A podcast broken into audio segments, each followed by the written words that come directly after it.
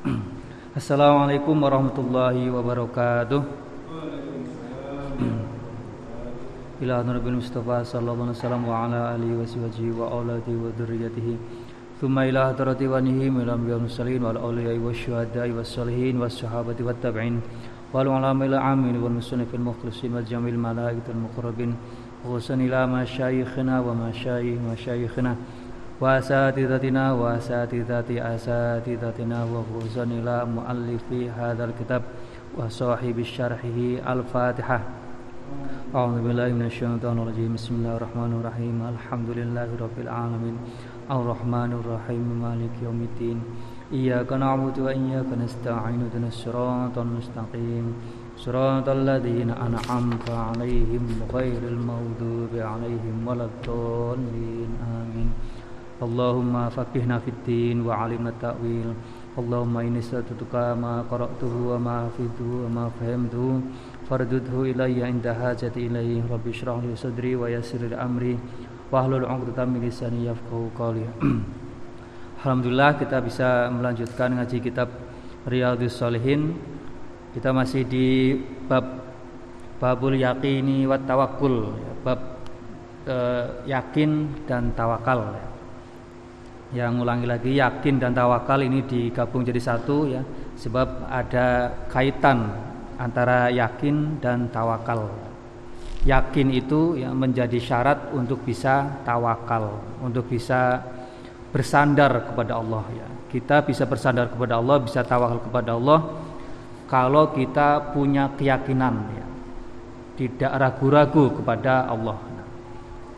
Karena itu ya yakin dan tawakal digabung Nah, kita akan melanjutkan hadisnya, hadis yang berikutnya. Bismillahirrahmanirrahim.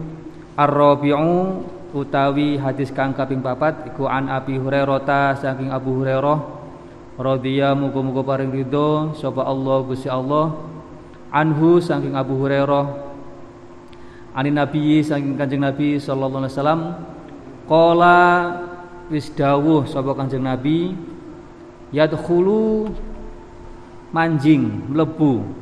Al jannata ing surga. Sapa aqwamun pira-pira kaum afid afidatuhum kang utawi pira-pira atine kaum iku mislu afidati thairi sepadane pira-pira atine manuk. Ya. Jadi kata Rasulullah ya Yadkhulul jannata aqwamun afidatuhum mithlu afidati tairi ya. e, kaum ya, orang-orang akan masuk surga ya, yaitu orang-orang yang hatinya itu seperti hati burung ya.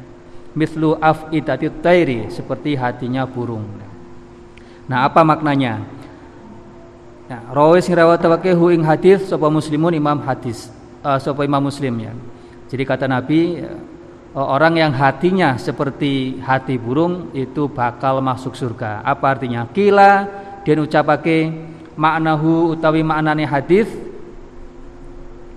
iku mutawakiluna iku mutawakiluna piro-piro wong kang padha tawakal. Jadi tawakal ya. Nanti di bab berikutnya itu eh, ada juga yang ini ya yang lebih jelas ya kenapa burung itu di, diumpamakan ya atau dimasukkan atau diumpamakan dalam bab tawakal ya. Jadi manahu mutawakilun orang-orang yang bertawakal. Wakilalan yang ucapake kulubuhum utawi piro-piro atine kaum iku kun tipis ya. kun tipis. Tipis di sini maksudnya tipis dalam arti positif ya. kun di sini sensitif ya tipis sensitif ya jadi eh, cepat eh, merasa cepat merasa ya jadi cepat merasa eh, mudah menerima kebenaran ya. sensitif ya jadi gampang merasa ya. merasa untuk menerima kebenaran ya. nah soal makna mutawakilun nanti di hadis berikutnya ada penjelasannya ya tentang eh, orang-orang yang bertawakal itu kalau tawakalnya benar, maka orang itu akan seperti burung ya, burung yang pagi-pagi keluar dengan perut kosong. Nah, ketika pulang ke sarangnya sudah membawa perut yang penuh, yang yang berisi. Jadi orang-orang yang tawakalnya benar itu akan seperti burung seperti itu ya. Jadi dia pergi mencari mencari rezeki, pulangnya dipastikan akan mendapatkan rezeki. Nah, tapi kan tawakal dan orang tawakal dan gak tawakal ketika mencari rezeki kan eh, sama-sama mendapatkan mendapatkan rezeki ya. Asal dia mencari akan sama-sama mendapatkan rezeki. Nanti cuma bedanya ya. Bedanya yang satu itu ada nilai tawakalnya, yang lain tidak. Jadi ada nilai spiritualnya. Nah itu. Jadi eh, orang yang hatinya seperti burung itu akan masuk surga. Artinya orang yang bertawakal. Nah, bisa juga artinya hatinya itu sensitif ya, e, mudah merasa, ya, cepat menerima kebenaran. Ya. Hatinya itu enggak enggak bebal gitu ya, enggak keruh, enggak keras, ya. enggak kosin, ya, enggak keras. Al khomisu hadis kang al khomisu utawi hadis kang nomor limo iku an Jabirin saking sahabat Jabir radhiya muga-muga paring ridho sapa Allah Gusti Allah. Anhu saking Jabir annahu ing sak temene annahu ing sak temene Jabir iku goza perang melu perang sapa Jabir ma'an nabiyyi sartane Kanjeng Nabi sallallahu alaihi wasallam kibala najdin ing dalam arai najd jadi suatu saat Jabir ini ya ikut uh, bersama Rasulullah ya dalam sebuah uh, peperangan ya. atau enggak harus berarti perang. Jadi ghazwah kalau pada masa Nabi itu tidak uh, secara harfiah mungkin biasa diartikan perang, tapi tidak selalu perang dalam arti berhadap-hadapan gitu ya. Seperti perang Uhud atau perang Badar ya. Bisa juga ghazwah pada masa Nabi itu ya uh, sebuah misi sebuah misi. Jadi misalkan e, ada sekelompok orang gitu ya, yang yang dijuluki sebagai orang musyrik, maka dia dicegat itu ya. E, sebagai antisipasi mau apa ini orang ini e, musyrik walaupun jumlahnya pun nggak terlalu banyak. Nah, nah yang seperti itu sudah disebut dengan ghuswah ya. Misi untuk pencegahan dan sebagainya. Nah ini pada suatu saat Jabir ini ikut bersama Nabi. Falamma qafala mongko tatkalane Bali. Nah, ini ceritanya disingkat ya. Uh, fokus ceritanya bukan di peperangan tapi di hal lain nanti. Jadi langsung uh, sudah dalam perjalanan pulang. Falam mako falam mako mongko tatkalane Bali. Sapa Rasulullah sallallahu alaihi wasallam yo Bali sapa Rasulullah ma'hum sartane ya sahabat ya, bersama orang-orang yang yang ikut uh, peperangan itu. Fadrokat mongko nemoni atau mengalami lah. Hum ing para sahabat ya. Opo ilatu turu koilulah ya. Turu koilulah itu tidur di tengah hari ya.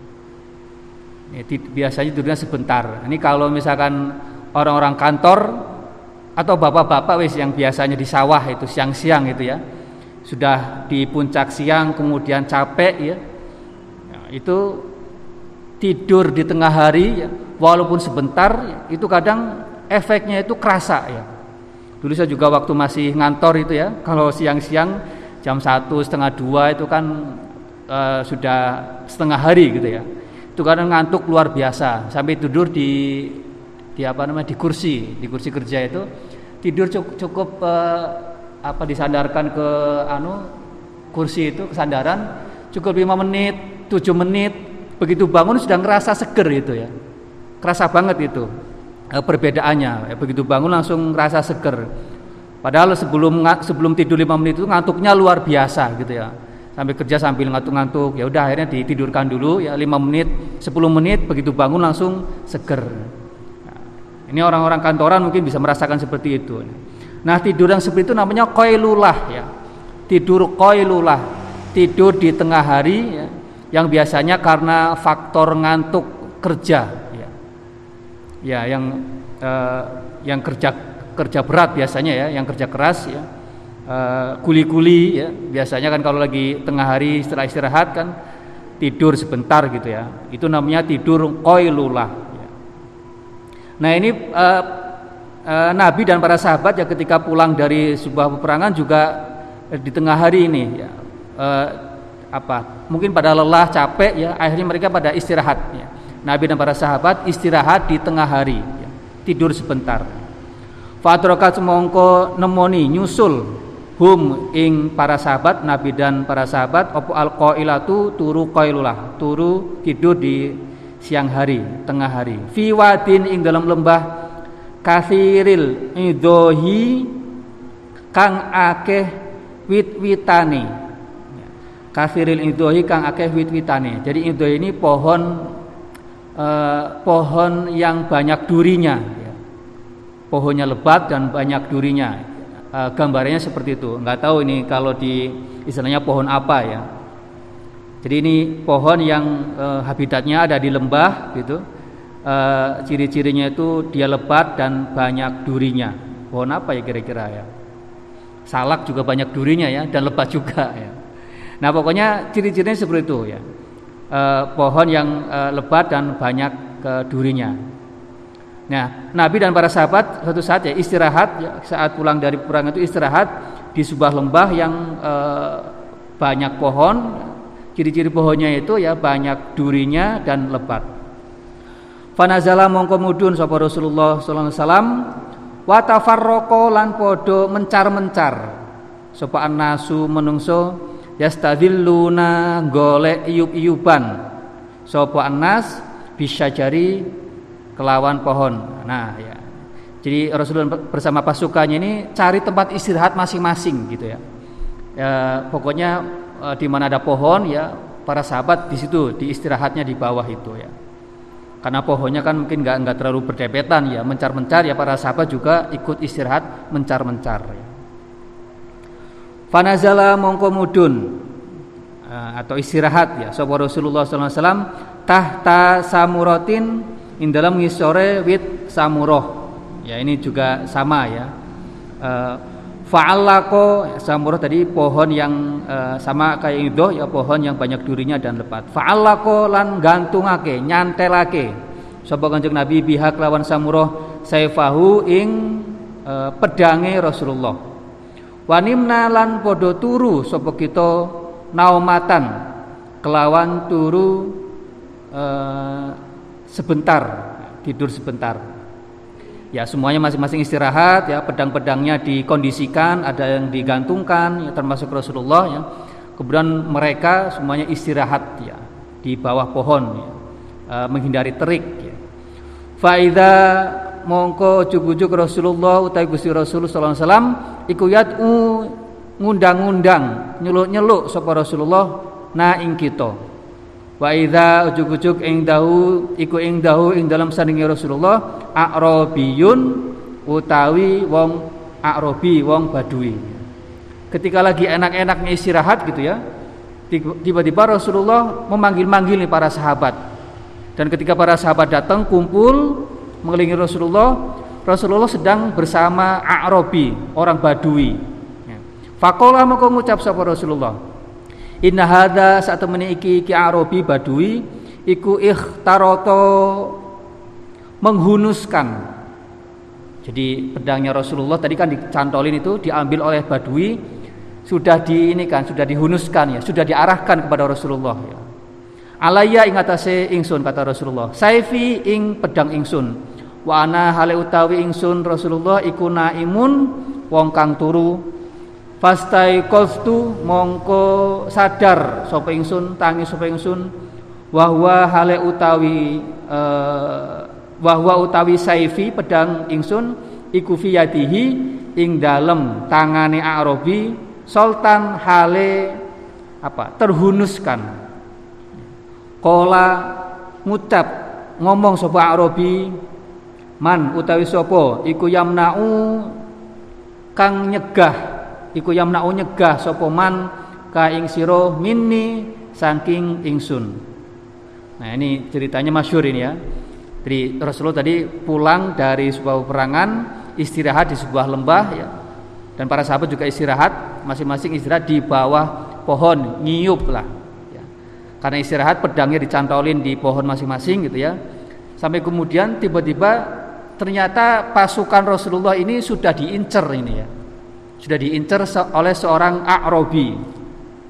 Ya, Arabi enggak nah, disebutkan namanya ini ya.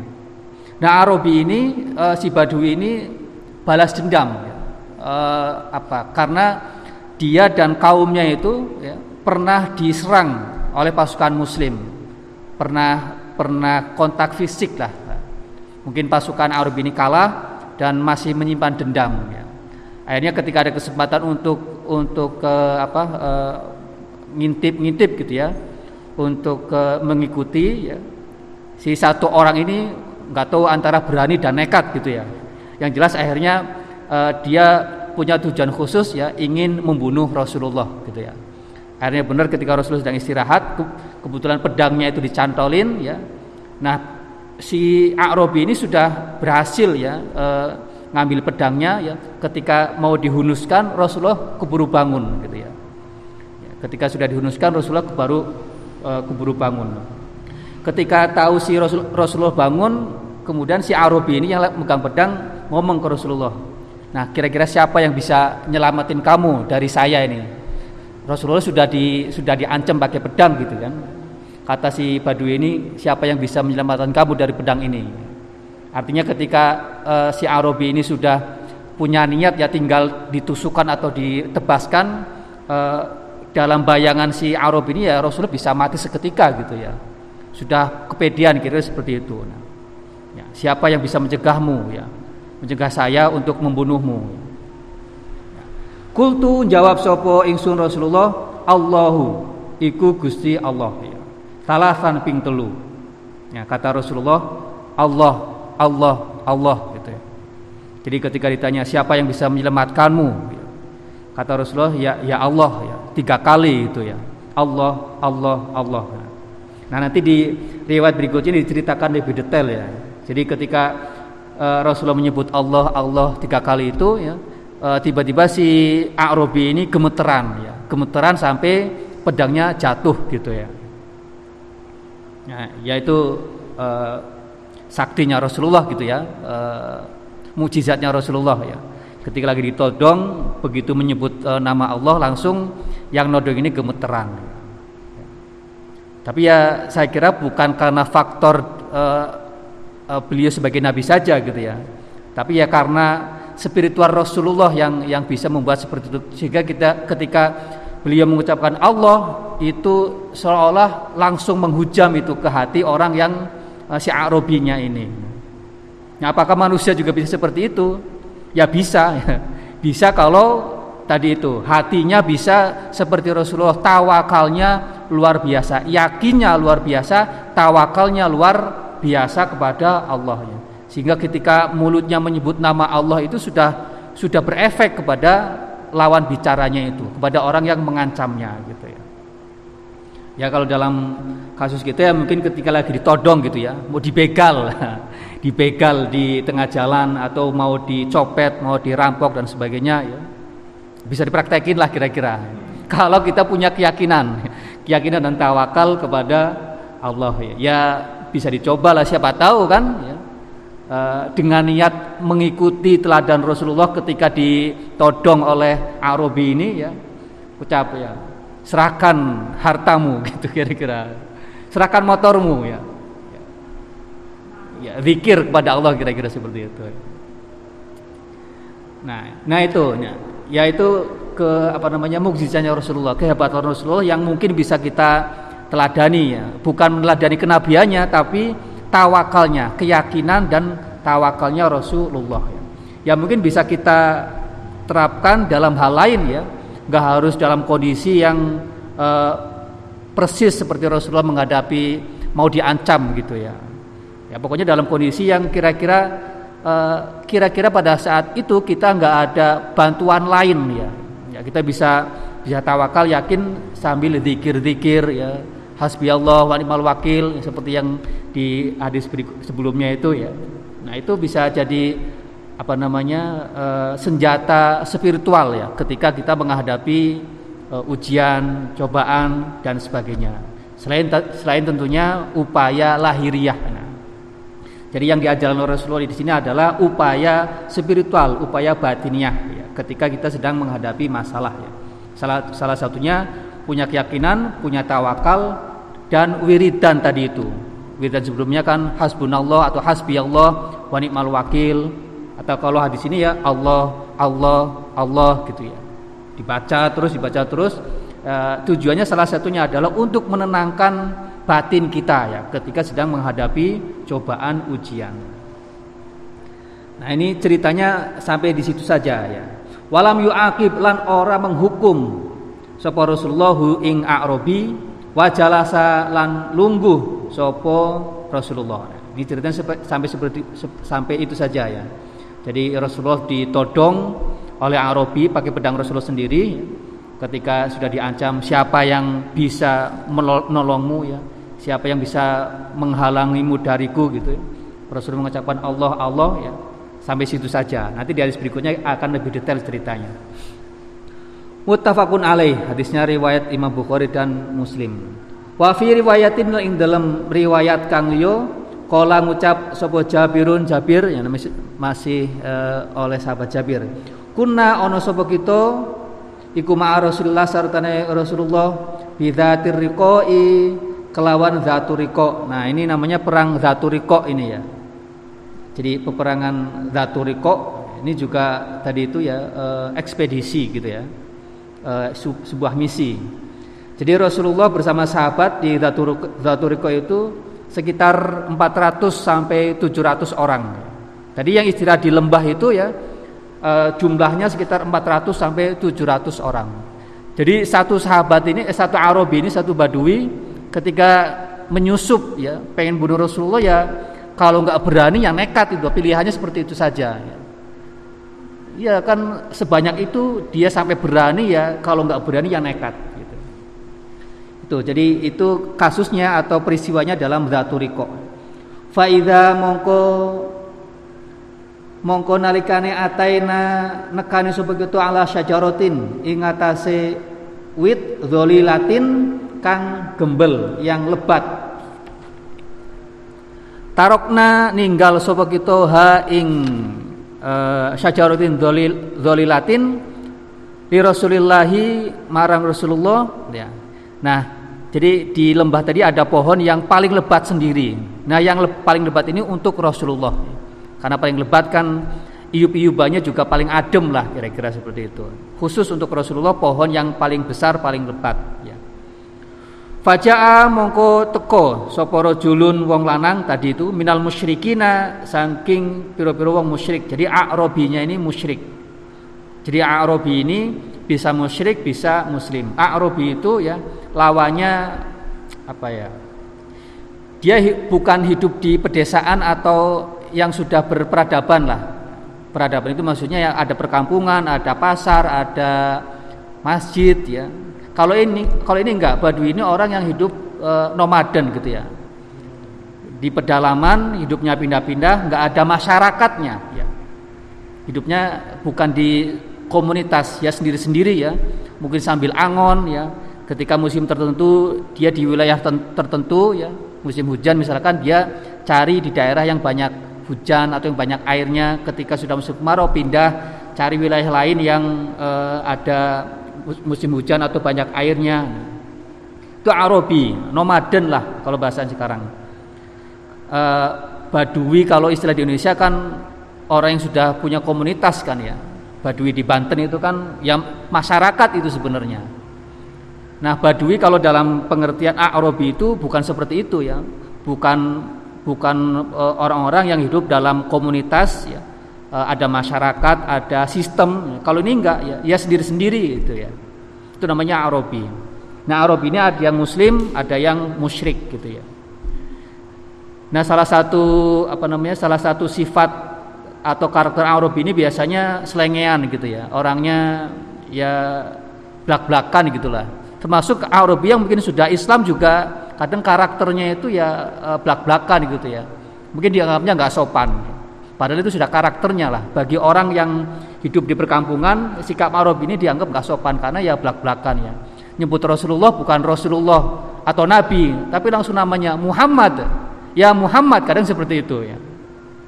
Sampai dianggap tidak sopan ya. Tapi karena Rasulullah tahu itu sudah wataknya si Arabi ya Rasulullah e, biasa saja ya. Ya nggak terima kan sahabatnya ini. Nabi kok di ngomongin di ada disebut namanya gitu ya kalau kiai mungkin ya disebut namanya bukan Pak Kiai gitu, nggak seperti itu, langsung namanya disebut. Nah itu wataknya Arabi seperti itu. Nah ini yang ini Arabi yang tadi mau membunuh Rasulullah ya sudah pasti bukan Arabi yang Muslim gitu ya, yang musyrik ya, yang punya dendam kepada umat Islam, terutama Rasulullah. Faja'a rajulun minal musyrikina saking pira-pira musyrik. Wa sayfu Rasulillah lan utawi pedange Rasulullah sallallahu alaihi wasallam iku muallakun den cantelake. Bisa jaroti kelawan witnya. Tadi itu ketika istirahat Rasulullah tidur koilulah pedangnya dicantolin ya di pohon itu ya. Fakhtaroto mongko menghunuskan ya. tadi diintip sudah di ada Arab yang menyusup pedangnya diambil. Fakola nah, fakola takhofu wedi sapa ingsun ni ing ingsun eh takhafu wedi sapa sira ni ing ingsun. Nah ini dalam di riwayat lain uh, A'rabi musyrik ini ketika menghunuskan pedang ke Rasulullah uh, dia bilang ke Rasulullah takut enggak kamu? Gitu. Kira-kira seperti itu. Takut enggak? Kola jawab sapa Rasulullah la kata Rasulullah enggak gitu ya.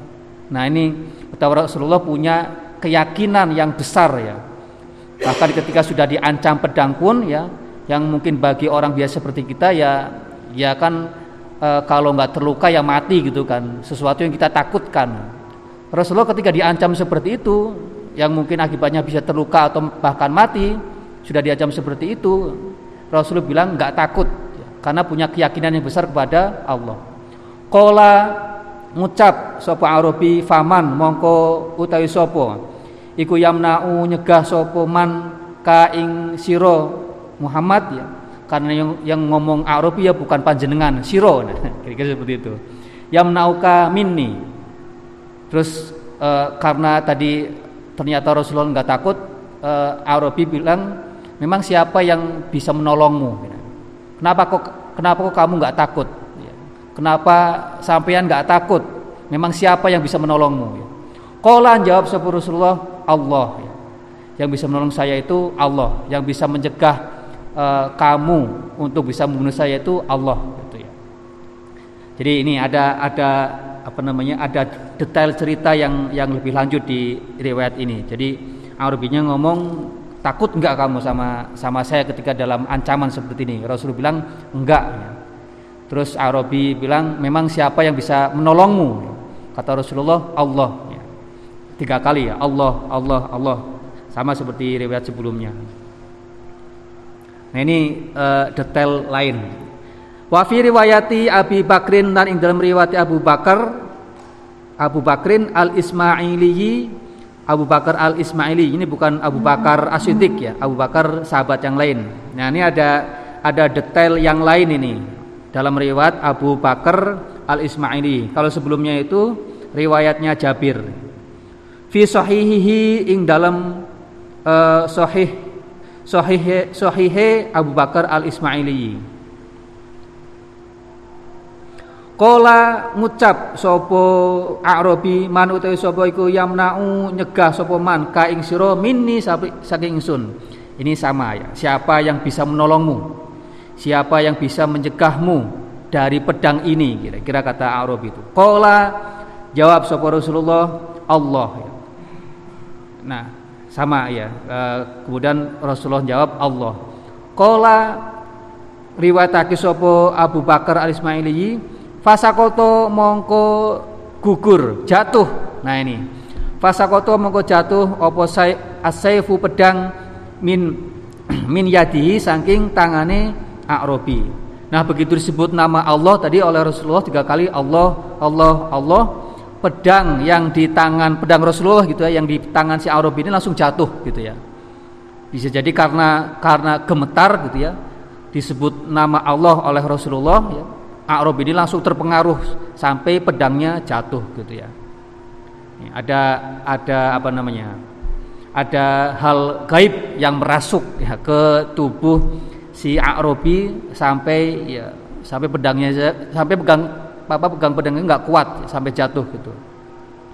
Fakoda mongko jupuk ngalap sapa Rasulullah sallallahu alaihi wasallam ing pedang. Fakola mongko ngucap dawuh sapa Rasulullah man utawi sapa yamna'u iku nyegah sapa man ka ing sira minni saking ingsun. Nah, ketika pedangnya jatuh itu ya dan mungkin si Arab ini merasa kaku ya badannya nggak bisa bergerak ya e, pedangnya diambil oleh Rasulullah. Giliran sekarang yang yang pedangnya dihunuskan kepada si Arabi. Terus Rasulullah bilang nah sekarang giliran siapa yang bisa menolongmu? Gitu ya. Siapa yang bisa mencegah mencegahku untuk mungkin membunuhmu? Gitu ya. Nggak bisa jawab ini si si e, Arabi ya. Tadi mungkin ketika disebut nama Allah ini si Arabi masih bingung siapa itu Allah? Gitu kira-kira seperti itu. Sehingga ketika Arabi giliran ditodong ya, siapa yang kira-kira bisa menolongmu dari pedang ini nggak bisa jawab ya. E, mungkin nggak punya kekuatan yang lebih besar karena dirinya sudah lemah ya. Dirinya sudah lemah nggak bisa menolong dan dia nggak punya keyakinan atau nggak punya konsep ketuhanan yang mungkin bagi dia maha besar ya. Ketika Rasulullah menjawab Allah itu kan e, tentang konsep ketuhanan yang maha besar, lebih besar daripada kekuasaan diri Rasulullah ya. Mungkin Rasulullah bisa mengelak atau apa gitu ya, tapi pada saat itu Rasulullah ingin mengatakan bahwa ada kekuatan yang jauh lebih besar dari saya bahkan dari pedang yang sedang dihunuskan itu. Nah si Arab ini nggak punya konsep seperti itu ya, sehingga ketika ditanya siapa yang bisa menolongmu, ketika ditodong Rasulullah siapa yang bisa menolongmu, ya nggak bisa jawab ya karena mungkin bagi dia kekuatan terbesar ya dirinya. Dan ketika dirinya lemah ya nggak bisa apa-apa lagi gitu ya. Ketika todong nggak bisa apa-apa lagi. Akhirnya nyerah ini si Arabi. Fakola mongko ngucap sopa Arabi kun ono siro Muhammad iku khairo akhidin sak bagus-baguse wong kang bales nah, nah ini kan sudah sudah ungkapan nyerah ini. Ketika ditanya siapa yang bisa menolongmu? Diancam siapa yang bisa menolongmu? Oleh Rasulullah gitu. Si Arabi ini bilang mungkin dengan dengan nada nyerah ya. Ya sudah uh, mungkin kalau dalam bahasa kita ya Rasulullah uh, wahai Nabi mungkin nggak ngomong Nabi ya karena kan nggak mengakui Nabi gitu ya. Ya sudah uh, tolong maafkan saya. Kalau memang saya harus dihukum hukumlah yang terbaik Maksudnya hukum terbaik itu ya jangan dihukum gitu. Ya. Mana ada hukuman terbaik ya. Maksudnya jangan dihukum. Kun khairu akhirin ya. Balaslah ya. Jadilah pembalas yang yang terbaik. Maksudnya lepaskan saya Rasulullah jangan dihukum, jangan dibunuh. Kira-kira seperti itu. Oke, akhirnya Rasulullah menerima ya. Fakola tapi dengan syarat ini Rasulullah mengajukan syarat. Fakola maupun jawab Rasulullah. Tashhadu syahadat sapa sira nyekseni sapa sira Allah ing sak temene Allah ilaha ing sak temene. An sak temene kelakuan la ilaha ora ono pangeranku maujud la ilaha ada ilahnya ya Mas itu ya? Di sini nggak ada nih. La ilaha langsung Allah nih. Mungkin salah ketik ini. Tasyhadu alla ilaha ora ono pangeran iku maujud illallahu kejaba Gusti Allah. Wa anilan setemene ingsun iku Rasulullah uh, utusane Rasulullah. Nah ya utusan Allah. Wa ini Rasulullah. Lan satemene ingsun iku Rasulullah utusane Allah. Nah ketika si A'rab ini dalam kondisi sudah kalah gitu ya sudah pasrah mungkin seperti itu uh, dan berharap jangan dihukum jangan dibunuh gitu Rasulullah memberikan uh, tawaran ya sudah sekarang kamu syahadat saja. Ya. Syahadat e, memberikan kesaksian bahwa tiada Tuhan selain Allah dan saya ini utusan Allah. Nah, mungkin barangkali masih di, di ini ya pedangnya masih dihunuskan, masih ditodongkan kepada si e, Arabi ini. Fakola mau jawab sopo Arabi, la enggak, nah, enggak ini sudah ditodong, e, sudah dimaafkan, enggak dibunuh maksudnya, disuruh syahadat, enggak mau ini la enggak walakin nilan tetap ingsun. Nah akhirnya nego ini negosiasi ini. Walakin nilan tetap ingsun iku uahidu janji sapa ingsun ka ing sira Muhammad Allah uqatila ing yen ora merangi sapa ingsun ka ing sira. Wala akuna lan ora ono sapa ingsun iku ma'aqomin sartane kaum. Hmm. wala akuna lan ora lan ora ono sapa ingsun ma'aqomin sartane kaum hmm. oh, udah bener nih wala akuna lan ora ono sapa ingsun iku ma'aqomin sertane kaum yuqatiluna kang podo merangi sapa kaum ka ing sira. Nah, tadi si Arab ini ketika sudah kalah posisi kalah suruh syahadat enggak mau ya. Nah, ini bukti bahwa ini ya Rasulullah itu ya tugasnya cuma menyampaikan saja, cuma mengajak saja. Mengajak untuk syahadat. Urusan dia iman mau iman mau Islam itu bukan bukan wewenang Rasulullah ya. Makanya ketika orang si Arabi ini nggak apa menolak syahadat ya sudah Rasulullah nggak memaksa ya nggak kemudian Rasulullah kok emosi ya. padahal tadi Rasulullah kan sudah diancam ya ketika posisinya sudah menang dan dikasih tawaran untuk syahadat padahal itu misi Rasulullah gitu ya dan ketika menolak ya sudah Rasulullah nggak nggak punya nggak punya beban untuk marah, untuk emosi, untuk tersinggung enggak ya. Malah dilepaskan saja ya. Dilepaskan. Nah, tapi si Arabi ini mungkin sebagai apa ya? Sebagai e, merasa telah diperlakukan baik oleh Rasulullah ya. Ia sudah mengancam kemudian diancam balik. E, makin bagi orang yang bagi ma, kemanusiaan yang yang wajar dan bukan level Rasulullah pasti kan emosi gitu kan. Sudah diancam bunuh ya. Paling enggak ya akan dikeroyok kira-kira seperti itulah. Zaman sekarang apalagi para sahabat kan banyak gitu. Itu pa, pasti sahabat Isamnya emosi itu yang yang bersama Rasulullah gitu ya. Karena nabinya kan Rasulullah itu diancam paling enggak kalau misalkan Rasulullah bilang keroyok aja itu orang sahabat pasti akan keroyok gitu ya. Karena sahabat kan pasti emosi. Nah Rasulullah e, karena orang yang apa yang yang yang yang menjadi panutan di situ ya memilih sikap untuk e, memaafkan dan melepaskan. Nah karena mungkin si Arabi merasa diperlakukan baik seperti itu, akhirnya dia berjanji walaupun gak masuk Islam ya berjanji bahwa e, saya tidak akan lagi-lagi menyerang e, panjangan Rasulullah. Atau saya juga tidak akan bergabung dengan kelompok yang mau menyerang panjenengan Rasulullah. Baik secara pribadi maupun secara kelompok saya tidak akan ikut-ikutan menyerang Rasulullah dan pasukannya. Seandainya terjadi e, peperangan gitu ya. Seandainya terjadi peperangan saya nggak nggak mau gabung dengan pasukan yang yang akan berperang bersama panjenengan ya. Ataupun secara pribadi ya. Nah, itu seperti itu. Jadi e, negosiasinya seperti itu gitu ya. Jadi dia menolak masuk Islam tapi juga tidak memusuhi kira-kira. Menolak masuk Islam tapi juga tidak memusuhi Nabi juga tidak memusuhi e, pasukan Islam. Tidak mau bergabung dengan e, pasukan yang menyerang Rasulullah. Wala aku nama qaumin yuqatilunaka. Ya sudah akhirnya e, disepakati. Fakholla mongko uh, mongko ngosongake sapa Rasulullah sabilahu ing dalane Arabi. Akhirnya dilepaskan. Fakhalla sabilahu. Uh, dilepaskan. Uh, jangan sampai orang ini si Arabi ini di ditangkap atau apa gitu ya. Ya sudah dibebaskan saja. Jangan ada yang mengganggu lagi orang ini gitu ya. Fata nah ini. Uh, apa namanya efek baiknya nanti nih. Fa'ata mongko teko sapa arabi ashabahu?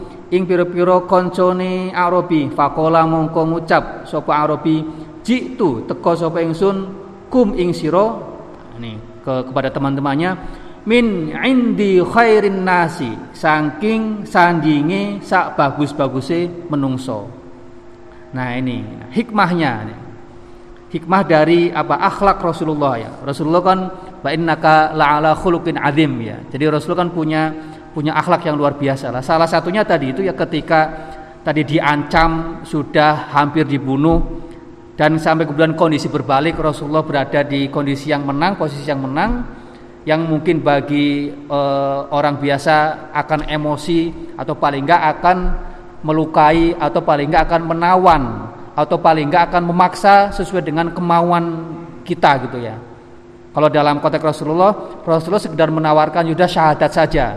Menawarkan bukan memaksa ya, bukan dipaksa untuk syahadat ya. Ketika menolak ya sudah karena memang nggak mau ya sudah dilepaskan. Nah, karena si Arabi merasa diberikan seperti itu ya, dan itu begitu terkesan ber, berkesan kepada si Arabi.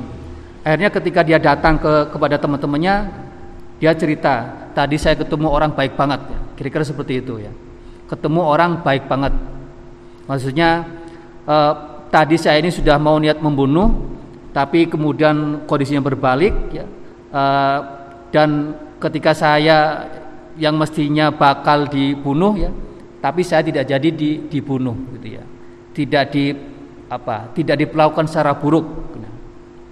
Nah, akhirnya si Arabi ketika diberikan seperti itu ya cerita kepada sahabatnya, kepada orang-orang, kepada masyarakatnya kira-kira seperti itu. Ji'tukum min indi khairin nasi. Tadi saya ketemu orang yang paling baik ya. Karena telah memperlakukan saya dengan baik padahal saya ini musuhnya orang-orang yang hampir membunuh eh, orang tersebut, maksudnya Rasulullah gitu. Tapi ternyata uh, saya ya, ya tidak dibunuh, nggak diapa-apain ya. Cuma ditawarin syahadat dan saya dan itu pun saya menolak. Ketika menolak pun nggak nggak diapa-apain, malah dilepaskan gitu ya. Ya ini juga Rasulullah kan pasti tahu kan ya uh, ketika Rasulullah uh, bersikap seperti itu ya ya kalau dalam apa pikiran kita gitu ya uh, ya siapa tahu ketika orang dilepaskan dia akan cerita kepada teman-temannya tentang kebaikan saya ya. Ini bahasa kita aja tentu Rasul kan nggak seperti itu ya. Siapa tahu ketika orang ini diperlakukan dengan baik dia akan cerita kepada teman-temannya oh tadi ketemu begini orang begini begini gitu kan apa mengenalkan Tuhan. Kan tadi Allah Rasul menyebut Allah gitu kan suruh syahadat dan sebagainya gitu ya. Bisa jadi kan dia cerita. Nah, ketika dia cerita tadi saya ketemu orang yang baik banget pasti kan akan mengundang respon orang yang diajak cerita itu. Siapa itu orang yang paling baik? Orangnya seperti apa? Memang ngomong apa? Pasti akan nanya-nanya kan akan di akan dijawab oleh si Arabi. Jadi orang ini e, cerita ya Arabi cerita orang tersebut yang paling yang paling baik itu dia cerita tentang Tuhan Allah, tentang syahadat dan sebagainya. Nah dengan cerita seperti itu kan ada kemungkinan eh, eh, ada yang tertarik kan ya, sehingga ketika tertarik ya datang kepada Rasulullah menyampaikan syahadat. Nah, nah itu kira-kira hikmahnya seperti itu ya. Hikmah yang mungkin eh, nggak eh, dipahami oleh oleh sahabat yang ada di sekelilingnya 400 sampai 700 orang yang yang bisa jadi emosi gitu ya. Ya kita dalam masalah kita aja kalau ada apa itu? Ada maling motor ya, sudah ditangkap. Mungkin ada satu orang yang sudah nolong ini, ada kepala desa atau kepala RT-nya melindungi. Yang lainnya kan sudah oh pukul saja, bakar saja kan. Kira-kira seperti itu ya. Ketika gak bisa ditolong ya si maling ini ya bisa jadi gak tertolong gitu ya. Bisa habis gitu. Nah kira-kira seperti itu kondisinya ya. Tapi Nabi kan e, memilih sikap yang berbeda yang yang e, berakhlak gitu ya, ya, yang penuh hikmah. Tadi hikmahnya tadi itu ya. Akhirnya si Arabi ini menceritakan kebaikan Rasulullah ya. Yang bisa jadi akan menarik orang-orang ini kepada Islam, masuk Islam. Akhirnya seperti itu. Nah ini berikutnya ini apa? Qauluhu ini penjelasan tentang makna kata untuk di hadis di atas tadi. Qauluhu qafala ay raja'a. Qafala tadi artinya kembali. Wal idohu asyajaru alladzi lahu syaukun. Idah itu artinya pohon yang punya duri. Was samuratu bi fathisin wa domil mim samurah asyajaratu min minatul hi ya pohon berduri. Wa yal idomu min syajaratil idohi jadi samurah atau ya samurah ini pohon yang besar tadi, yang paling besar ya untuk Rasulullah tadi. Waqtaratu saifa aisallahu wa wa waqtaratu saifa artinya tadi menghunuskan wa wa fiyadihi sultan. Sultan ay maslulan ya terhunus wa wa sodi wa sedikit lagi nih. Asadisu Nah ini tadi yang burung ini. Tadi kan di sebelumnya kan uh, orang yang hatinya seperti burung itu uh, akan masuk surga. Apa maksudnya? Ini, ini dijelaskan. As-sadisu utawi hadis kang nomor 6 An Umaro saking sahabat Umar radhiya muga-muga pareng yudo sapa Allah Gusti Allah anhu saking Umar.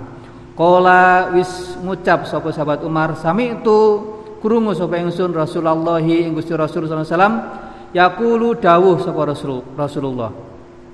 Lau annakum lau annakum.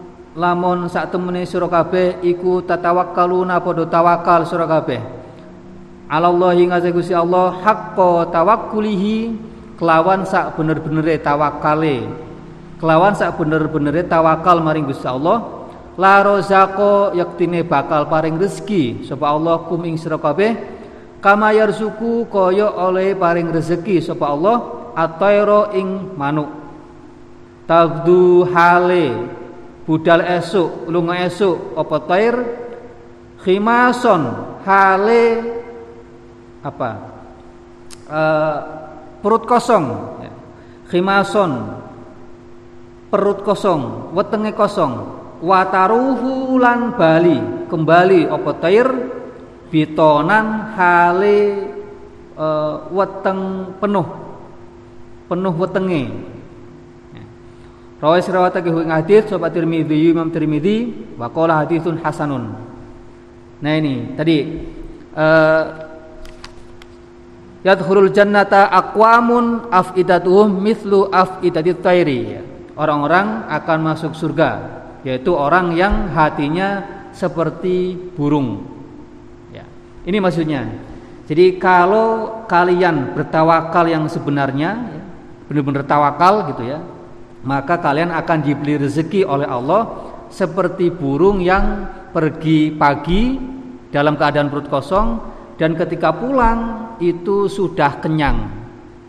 Nah, nah seperti itu. Kalau kita tawakal benar-benar kepada Allah seperti itu ya, pasti kita akan diberi rezeki gitu ya. Nah dari hadis ini ya eh, jelas gitu ya. Tawakal ini bukan cuma artinya pasrah, nggak bisa ngapa-ngapain gitu ya.